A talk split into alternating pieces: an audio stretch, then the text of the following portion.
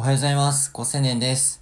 ライブ配信アプリの運営をしているので、普段はライブ配信に関する専門知識を話してたりします。よろしくお願いします。え今日は僕が配信活動をしつつも、リスナーとして、えっと、配信を聞いたり、いいねしたりをえ毎日やっている理由についてちょっとお話ししたいなと思います。知らんがなと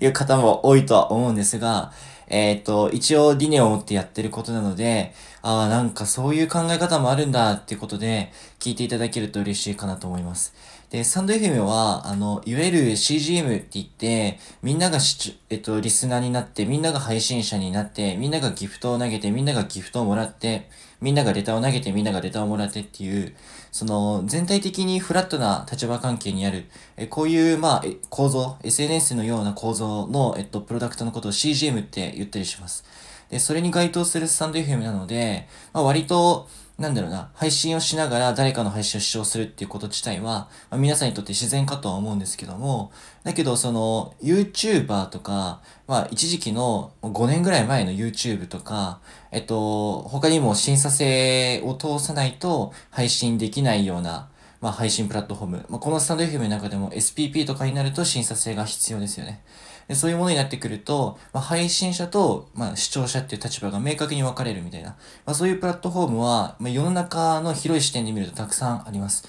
っていうことを考えると、まあ、配信者が、えっと、視聴者として、えっと、配信を聞くっていうことじゃそんなに当たり前ではないじゃないんですね。広い世界で見ると。っていう中で、まあ、僕はまあ毎日いろんな人の配信を、まあ、聞いてはいいねをしたりとか、まあ、します。まあ、時々コメントをしたりですね。それなぜかなんですが、あの、プロフィールにも書いてある通り、音声市場を盛り上げるためなんですね。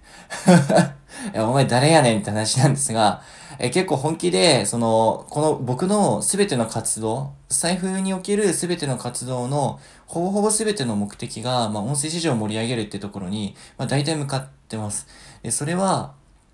あの、なんでいいねとか配信を聞くことにつながるかで言うと、配信者にとって、その一番配信の継続につながるポイントっていうのは、やっぱりなんかお金とかよりも、リスナーからの反応なんですよね。まあ、コメントであるとか、誰かが聞いてくれた、まあ、再生数であるとか、まあ、やっぱりみ、みんな気になると。で、インスタグラムって、まあ、結構みんな、料理が出てきたらすぐ食べたいところをわざわざ写真を撮ったりだとか、そのインスタ映えチェックみたいなところで、ちょっと満足いかなかったら撮り直すとか、まあ、友達とそのインスタショットをするためだけに友達と旅行行くとか、まあ、インスタって人の心をすごい動かしている、まあ、ハックしてるのが上手なプラットフォームなんですが、あれって何のためにみんな動いてるかで言うと、お金のためじゃないんですよね。普通に、まあ自分の満足のいく、まあ、作品、まあ、写真というか、まあ、日記というか、そういったものを、まあ、作り上げて、それによっていろんな人からいいねされる、コメントされる、で、共感をするっていうところ、コミュニティ内での共感、最終的には人のつながりっていうところが、一番の喜びで、その手段として、その写真を投稿する。で、その文化として、インスタ映えという、まあ文化になっている。まあその掛け算で出来上がっているのがインスタというプラットフォームの構造なんですけど、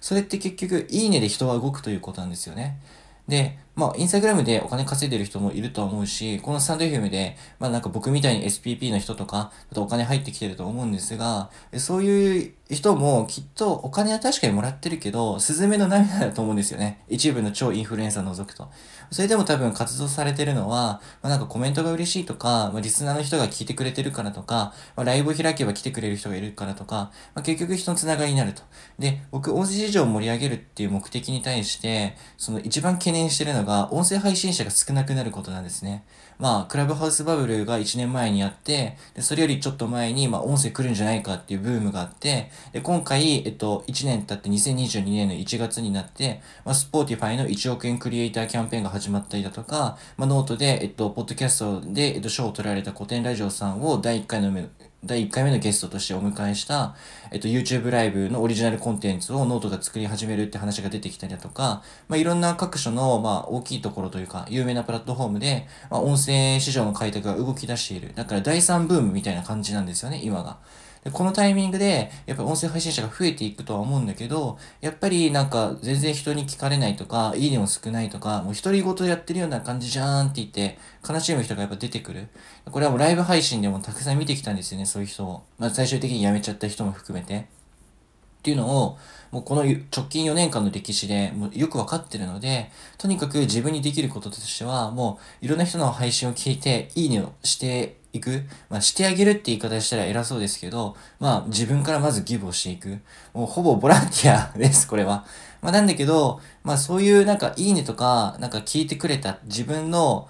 考えてることとか、今日誰かに聞いてほしい話、なんか、まあ、失恋したとか、今日これ勉強できた、誰かに聞いてほしいとか、まあ、何でもいいと思うんですけど、そういうのってやっぱ聞いてほしい気持ちわかります。僕もその気持ちだけで1年半やってきたんで。1年半毎日投稿したんだけど、最初の1年間は全然再生されないし、えっと、収益も0円のままで1年間毎日投稿続けてるので、その時の唯一繋がったモチベーションが少ないながらに聞いてくれる人がいるっていうのを知ってたからなんですよね。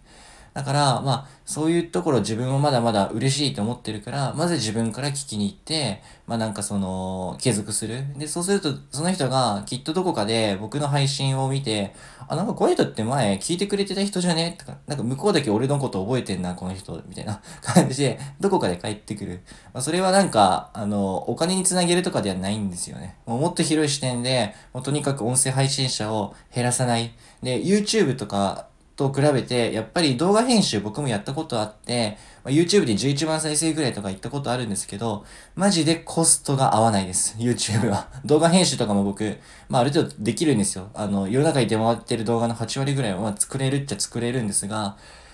まあ、結構そこまで行くのに時間かかったし、